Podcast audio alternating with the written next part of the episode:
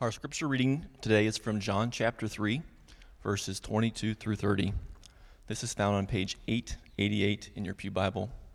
If you don't own a Bible, we'd love for you to take that one home as a gift from us. After this, Jesus and his disciples went into the Judean countryside, and he remained there with them and was baptizing. John also was baptizing at Aenon near Salim because water was plentiful there, and people were coming and being baptized for John had not yet been put in prison. Now a discussion arose between some of John's disciples and a Jew over purification. And they came to John and said to him, Rabbi, he who was with you across the Jordan to whom you bore witness, look, he is baptizing, and all are going to him. John answered, A person cannot receive even one thing unless it is given him from heaven. You yourselves bear me witness that I said, I am not the Christ but I have been sent before him. The one who has the bride is the bridegroom. The friend of the bridegroom who stands and hears him rejoices greatly at the bridegroom's voice. Therefore, this joy of mine is now complete. He must increase, but I must decrease. This is the word of the Lord. Thanks be to God. Please be seated. Well, as a pastor, one of the, my favorite things to do, one of the joys I get to have, is to do a lot of weddings. So, over my years as a pastor, I've done a lot of weddings. And as a pastor, you're always at the rehearsal to help walk through the ceremony uh, and yeah, just do the rehearsal for the wedding. And so, that time, though, in particular, that wedding rehearsal is always sort of a sneak preview into how the bride and the groom, how their wedding party, the, the bridesmaids, the groomsmen, how do they how do they interact and, and what are they like? What is that group of friends like and, and family and, and how do they interact with the bride and groom? And I've been a part of weddings where I've had incredible wedding parties where they're they're just so clearly there because they just are excited about the couple and they know that this weekend is all about celebrating that couple and they just want to do all that they can to, to make that time just fantastic for them. I've also had wedding parties who have been anything but that, who have been distracting, who aren't paying attention, who are, are kind of, whether, whether, whether they would say this or not, it's clear they're just there to have a good time for them. And this is just an excuse to come together and party. But we know on someone's wedding weekend, the focus is on the bride and the groom. And so, as I was preparing for the sermon and reflecting on the wedding imagery that, that, John uses in this passage, right? He says that uh, when he's talking about Jesus and he says, I'm, I'm the friend of the groom, this wedding imagery. I couldn't help but think of one of the most uncomfortable episodes in one of the most uncomfortable TV shows of all time, which is The Office. And it makes me cringe even now. Take a look. And now the wedding has no highlights right? Like you have to laugh because this is absurd, right? That, that, that someone's boss would think that they are to be the highlight of the bride's wedding. But I share this clip because it's a stark contrast to how John the Baptist responds in this moment. Because you can imagine John seeing Jesus' fame, his prominence growing, and respond by saying, I was supposed to be the highlight, and now the kingdom of God has no highlight. And you could see John responding in that way.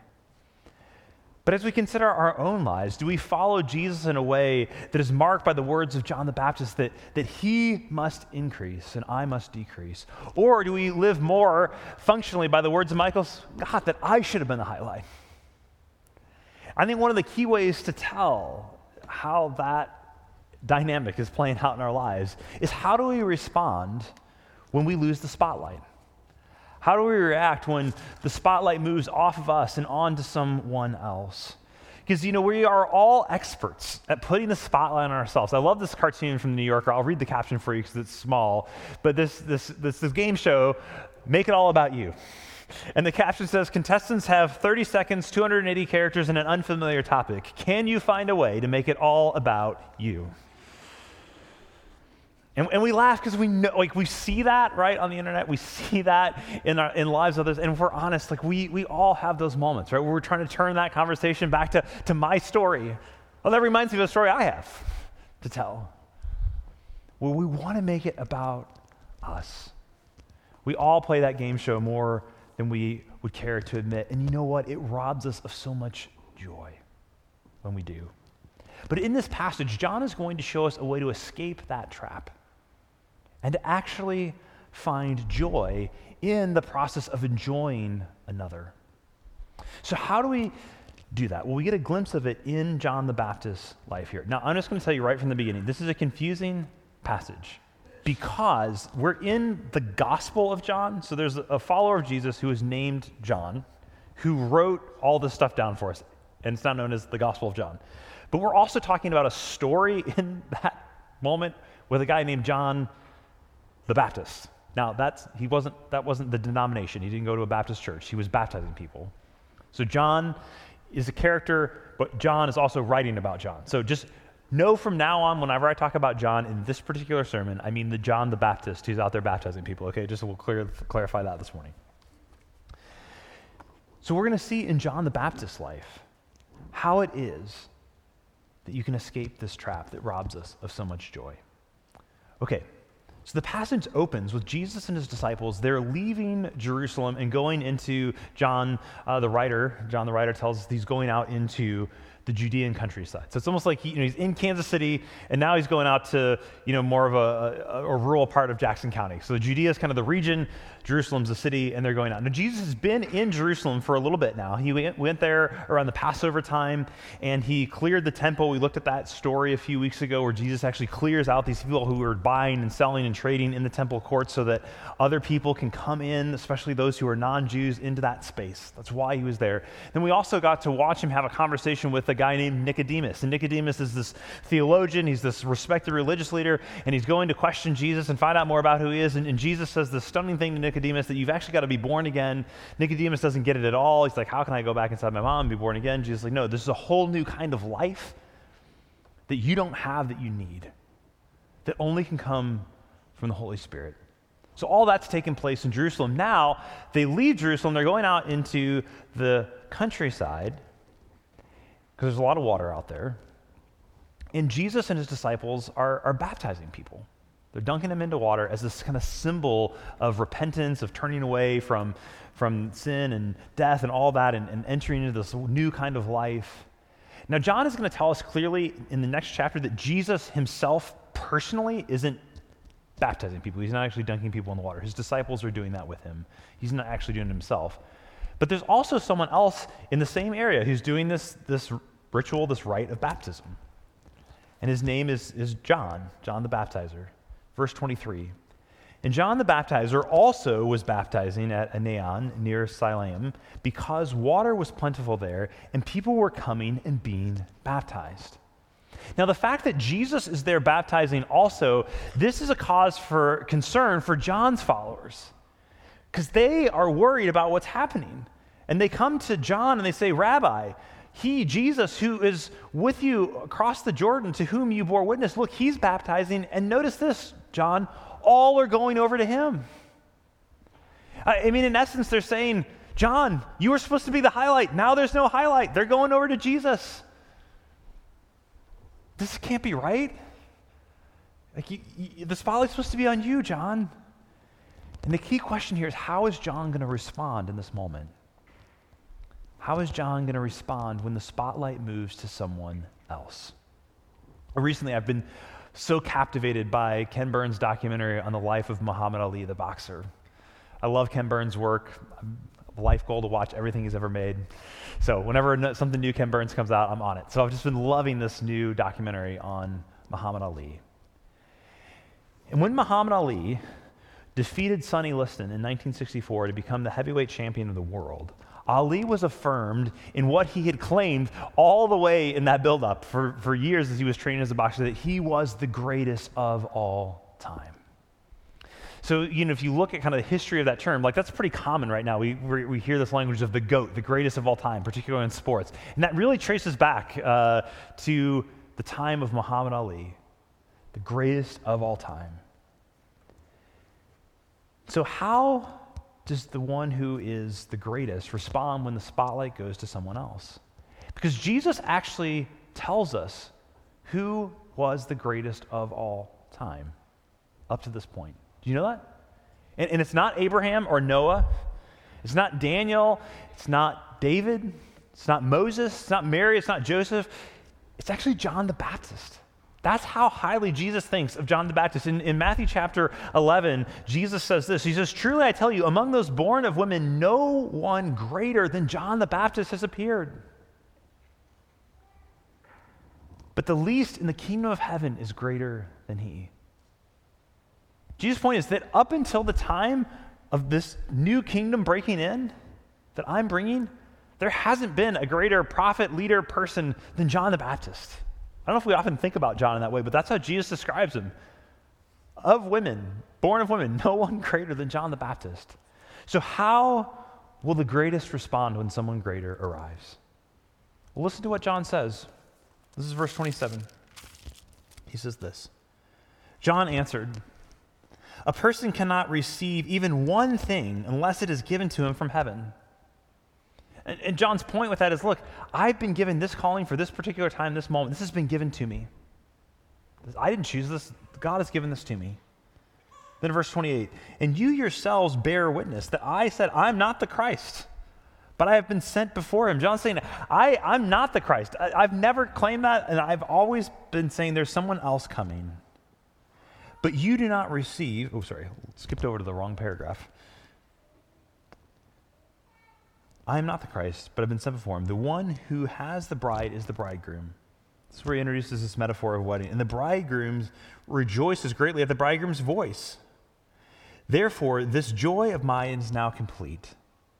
He must increase, but I must decrease. The, the friend of the bridegroom, the, the best man, his whole point in being there is to rejoice in the bride and groom, not to steal the spotlight, this conversation with John and his disciples is basically John's followers saying, John, Jesus is showing you up. And John saying, That's great. It's his wedding, not mine. The wedding isn't about the best man. The wedding isn't about the best man. I still think is fascinating here is that this language of joy, notice what John says here, rejoices greatly at the bridegroom's voice, and then he says it again. Therefore, this joy of mine is now complete. It's completely full and overflowing, is the picture. So, this is the first place that the language of joy has come up in the Gospel of John. In this moment where John the Baptist is decreasing and Jesus is increasing, this is where we're introduced to the concept of joy in the Gospel, is in this moment. And here's the point. If you only write down one thing, I hope it's this that when we become less, our joy becomes more then when we become less, our joy becomes more. One pastor who was writing about this particular text put it this way. I thought this was so helpful. He says this By human standards, John the Baptist was a man who was slowly becoming unimportant. The baptizer was losing his job, but his reaction was far from what one would expect. He says, He must increase and I must decrease. His joy was made full in seeing his disciples go to Jesus. He had fulfilled his calling, he had obeyed, and he found joy. He found joy. So, friends, what if we've misunderstood our part in the story? What, what if, like a rowdy groomsman or a drama dealing bridesmaid, we've actually stolen the spotlight and it's making us miserable, not to mention everyone else around us? What if we've misunderstood our place in the story? But the question then becomes how can we possibly find joy in becoming less? Because I think everything around us in culture and everything inside of us in our own hearts says that joy comes when people are paying attention to us, when we're getting affirmed, when we have the spotlight, when there's more likes and more followers and more influence and more subscriptions, when we're succeeding that that equals more happiness. But John models a different way. And that's what the rest of our time, what I want to focus on is what is this different way that John introduces to us? So let's take a closer look. You see, John's formula for joy is this that him decreasing plus Jesus increasing equals maximum joy. That me decreasing, Jesus increasing equals maximum joy. Again, that language of joy is so rich here. It, it, there's literally this idea of the this translated great joy is it's like rejoicing with joy. It's like joy upon joy. It's in the Old Testament something like holy of holies. It's a doubling. This is a, a kind of a, a Hebrew idiom idea that that rejoicing with great joy, the maximum joy is here. My joy is complete. He models this different way. But here's the key insight before we go any further. You have to have both of those in place, both you decreasing and Jesus increasing. Because if it's just one or the other, it, it doesn't work right. So if you only focus on you decreasing, that actually just turns into pity and turns the attention back on you, right? So if, if, you're only ever saying, oh, yeah, no, I'm not that great, and um, what kind of, oh, like things are hard, and, you know, I'm just struggling, and what, so if it's only about you decreasing, that, that actually just turns the attention still onto you. So it's, it's another way of sort of you being on the spotlight. On the other hand, though, and I think pastors in particular struggle with this, we can sort of say, okay, I want my life to be about Jesus increasing, but I want to increase along with him. And again, I think pastors in particular, we can be sort of almost want to ride Jesus' coattails. Like the way I'm going to gain influence and prominence is if I make Jesus increase, because that will, if, if Jesus increases, then maybe my church will increase, and maybe I'll increase alongside. I don't know that any of them would say that explicitly, but that's often how us pastors can live. That I want to make Jesus great, so I can be great too. So it has to be both me decreasing and Jesus increasing to have maximum joy. Okay, so what are practices that will actually help us in this? We're going to get to that in a moment. But before we do, I want to give you this illustration I think so helpful. So, theologian named J.I. Packer, he just died a couple years ago. He's like 90 eight years old. He had lived and written, he's written more books than I've read, it feels like. Was at a school up in Canada, great theologian. And actually, writing about the Holy Spirit, he gives this, this illustration I want to share with you about the difference between a, a, a floodlight and a spotlight. So he says this He says, I remember walking into a church one winter evening to preach on the words, He shall glorify me, meaning this is Jesus teaching about the Holy Spirit, that the Holy Spirit's going to glorify Jesus and seeing the building floodlit as I turned the corner. And I realized this was exactly the illustration my message needed. When floodlighting is done well, the floodlights are so placed that you do not see them. You are not, in fact, supposed to see where the light is coming from. What you are meant to see is just at the building on which the floodlights are trained. And so this perfectly illustrates the Spirit's new covenant role. He is, so to speak, the hidden floodlight shining on the Savior. Packer's point is that when you go to a beautiful building that's lit, you don't turn and like stare into the front of where's that light coming from and look into it. You look at what the light is pointing to, the beauty of what it's illuminating. In the beginning of John chapter 3, Jesus says this new life, this new birth that we experience is from the Holy Spirit. As Christians who have been made new, we have the Holy Spirit inside of us. And one of the greatest ways that you can kind of tell that you've been given the gift of the Holy Spirit and coming to faith with Jesus, you just enjoy Jesus and you enjoy seeing Jesus made much of. And you want to do that because that's what the Spirit does is shine a floodlight on Jesus. Our joy increases when people look away from us and look to Jesus. Our goal isn't so much that people would remember, oh man, I just, I love Bill, and every time I have a conversation, like, he's just so great. But that they would walk away feeling like, yeah, I was so encouraged by that time. And I just always have a sense that when I'm with that person, that they just have a joy that points me to be a better version of myself, that points me to, to look to Jesus for my hope. That it wasn't all about them. So, okay, I've said practices. How do we actually go about cultivating this in our lives, though? I think there are three, three things we can see out of this passage that will help us in this. That we become less and our joy becomes more when, first of all, we increase our saving confidence in Jesus. When you increase your saving confidence in Jesus. And John the Baptist, he had this. He had this saving trust. He says it here. It's like, my whole purpose was to come to point the way to this person. He's where my hope is found. He's where my joy is found. He's, he's the point.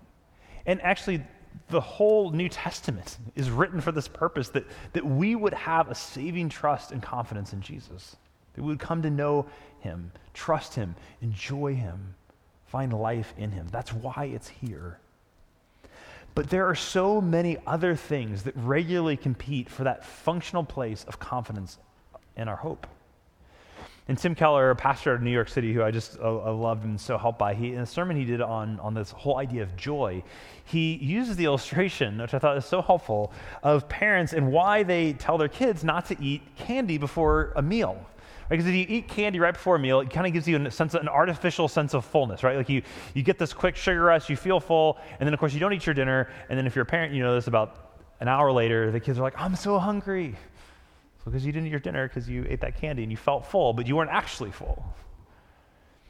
And then Keller goes on to say this he says, things like sex, power, money, success, as well as favorable circumstances, act like spiritual sugar. Christians who have these spiritual candies may say, Sure, I believe in God and know I'm going to heaven, but they're actually basing, get this, they're actually basing their day to day joy on favorable circumstances. And when the circumstances change, it drives us to God because when the sugar disappears, we can get, when the candy gets taken away, we get to pursue the feast that our souls really crave. You see, joy increases when we increased our lived saving confidence in Jesus. Not just when we look back to a prayer that we prayed one day you know, when we were a kid, but when we actually are trusting Jesus for this moment right now, in the midst of these circumstances and all that's going on. So, one question just for reflection here is where do you find yourself eating spiritual sugar? That's keeping you from the, what your soul really craves. That place of true joy. What are the things that are kind of giving you that, that quick hit, those favorable circumstances that are actually keeping you from the feast that your soul longs for?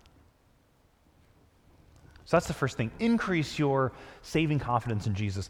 Here's the second thing, the second practice is to decrease your joy stealing comparison. Work to decrease your joy stealing comparison because the sure way to rob yourself of joy is to put yourself at the center. And the, the, one of the ways that we do that is just by comparing ourselves to other people. Right? When we compare ourselves to others, our joy evaporates so quickly. And of course, there are mountains of evidence. I probably don't have to tell you this. Like you probably know this from lived experience, but social media is terrible at this, right? It is, it is built around this, but it is terrible for us. So, but listen, listen to this recent uh, summary of research out of the uh, School of Health at the University of Sheffield in, in the United Kingdom. It says this Everyone's life will inevitably feel mundane in comparison to the highlight reel of other people's lives. And this may be delivering what Dr. Blackmore described as a series of micro blows to our self esteem, and yet we persist in consuming social media relentlessly. And they quote from an internal message board on Facebook in this report that came out in the Wall Street Journal people use Instagram because it's a competition. This is what Facebook, that, that, owns Instagram, is saying, even in their own documents. The part of the reason people use this is it's a competition to compare, to post the next best photo, the, the best vacation, the party, whatever it is. But by comparing ourselves to others, we rob ourselves of the joy. But here's the thing this propensity to compare ourselves to one another, this did not start with Instagram. It's been around a lot longer than that. In fact, when you read the story of the scriptures and you go back to Genesis chapter 3, when Adam and Eve are in the garden, this is what the enemy, the evil one, does from the very beginning. He tries to get them to compare themselves to God. Wait, isn't God withholding something from you? Doesn't He have something that you should have too? Shouldn't you go ahead and take that on your own terms? Shouldn't you have the right to define good and bad on your own apart from him? Why is he holding out on you? And that comparison leads to the deception that sends it all spiraling into a mess. And then right out of that, you have Cain and Abel. Adam and Eve's two sons. And, and Abel brings this gift to God, and God accepts it. And we don't, we're not even told why, because it's not the point of the story. But Cain is jealous because his offering is, he compares himself to his brother, and it leads to the first murder in human history. And then later on in the book of Genesis, I'm not going to go through the whole Bible, I promise. We'll just stay in Genesis. We could multiply examples. But at the end of Genesis, right, there's the story of Joseph. Who is loved by his father, and his other brothers are comparis- comparing themselves like God doesn't love him, uh, uh, us as much as he loves him. And, and it leads to them, well, they try to kill him. They almost reenact this moment with Cain and Abel, but then they end up just throwing him into a pit and selling him into slavery. And in fact, from a human perspective, you ask, why was Jesus crucified? From just a human perspective, and the gospel writers are clear that part of it is out of envy of their religious leaders that he was crucified. That they were jealous of Jesus. They were comparing their influence, their status to Jesus, and they saw his rising, and they're like, we have to kill this guy. He's become too popular. He's taking what is ours. Your friends, John the Baptist shows us a different way. He could have clung to his popularity and his influence and tried to keep his followers to himself, but he didn't. He knew this isn't my wedding. I'm only the best man. I am not the groom. This is not my wedding. And he knew his joy came not in comparison, not in increasing himself, but in fulfilling his calling and enjoying the one who was gloriously greater than he was. So here's a, a practical step you can take in this to replace comparison with celebration. Replace comparison with celebration. And, and, again, this is the, the battle from the garden on when humans try to make themselves increase rather than enjoying and celebrating others. Isolation, scarcity, competition, fear are always the result of that. And let me just tell you again, I'm just going to be really honest about my, this is a struggle for me this comparing myself to others. I think it's a comparison for all pastors, or this is a struggle for all pastors, maybe uniquely. I don't know. Probably we all wrestle with this. Let me just tell you wherever two or three pastors are gathered, there are going to be three questions asked How big is your church? To which the pastor will respond, Are you, well, pre COVID or post COVID? Because our pre COVID numbers were here, and you know, people are starting to come back, but it's not quite where we were, but this is where we were. I mean, you laugh, but this is, this is what happens. Well, how big is your church? Well, here's the, we, our pre-COVID, we were here. Tell me, how's, how, like, what, what kind of the size of your budget? How many people are on your staff? Okay. And then what about your buildings? Like, do you have, like, what's your facility like? And it instantly becomes this game of, of comparison and, and who has what and staff and budget size and all this. Like it happens all the time. And part of that's to just get to know questions, right? It's not always an ill intent, but I guarantee you in every one of those conversations, there's a pastor sitting thinking, oh, shoot.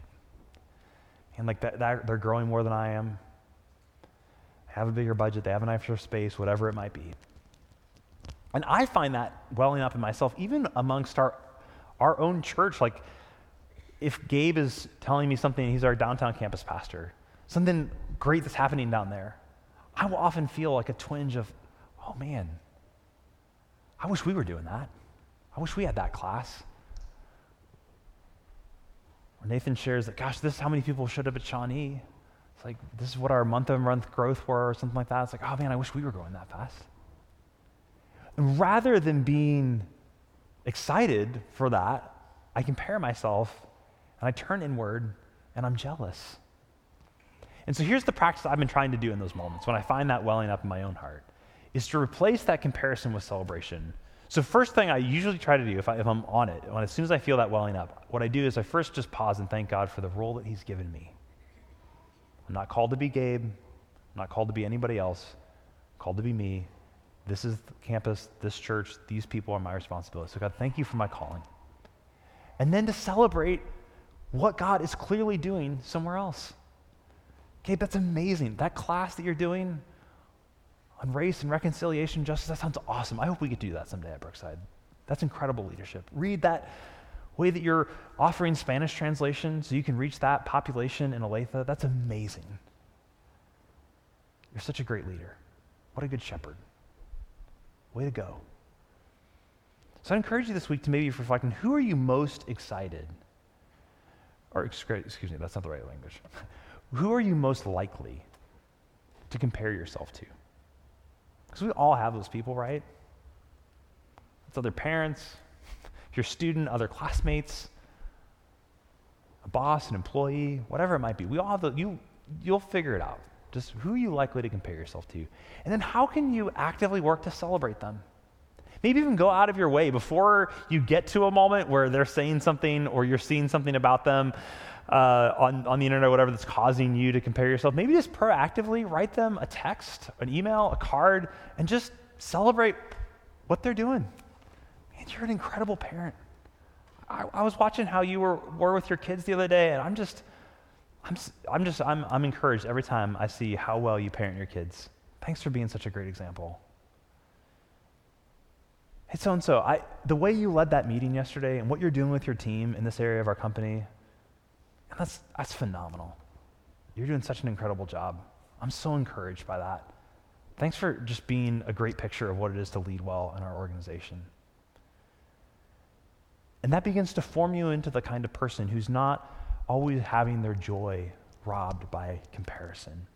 Because here's the thing the more we understand about joy, we know that it is inherently connected to relationship. The joy is the experience of seeing someone else who's glad to see you and you being glad to see them. And comparison destroys that. Because when you're envious of someone, you're comparing yourself to someone else, you are not as glad to see them. And just destroys joy. It robs, this can suck the life out of any family or school or organization or institution so fast. So, who are you tempted to compare yourself to? How can you celebrate them instead? Okay, one last thing here. We looked at increasing our saving confidence in Jesus. We looked at decreasing our sort of joy stealing comparison. And the last thing here is increase your other centered serving. Because John didn't just not compare himself to Jesus, he actually actively sent his followers to Jesus. He said, No, go to him. He's the whole reason I came was to point people to him. He knew his role and his calling was to serve another. And Andy Crouch talks about this in his outstanding book, Playing God, Redeeming the Gift of Power. And he's a popular speaker and he travels a lot. And so he, he talked about this practice that before he leaves his family to go to travel somewhere to speak, he always does the dishes. It's kind of like the last thing he does before he leaves the house to go to the airport as just a practice to remind himself like, one, I'm, I'm a human, I'm, this, I'm just a basic human being.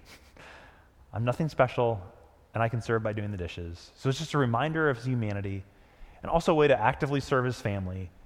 Instead of using that time to go over his notes or his talk one more time, he says, I'm going to set that aside, and I'm just going to, the last thing I do before I leave is I'm going to serve.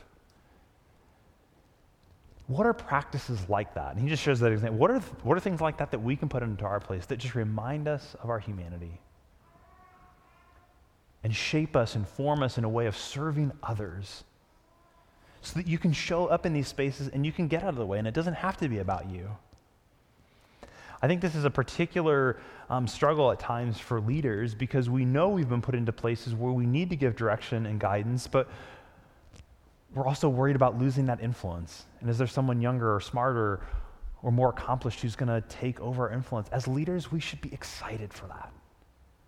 That our success is when we're able to develop people who are able to lead, where we are able to fade, we're able to hand that off to others. We want to train to become the kind of people who are empowered by the Holy Spirit to show up differently in the spaces where we lead and work, and where you can get out of the way. And ultimately, friends, and we'll wrap up with this this isn't just something we learn from John, this is the pattern of Jesus right, who came from heaven, who was born as a vulnerable human, who died on a cross, who descended the dead. He went as low as you can go, but then he was raised to new life.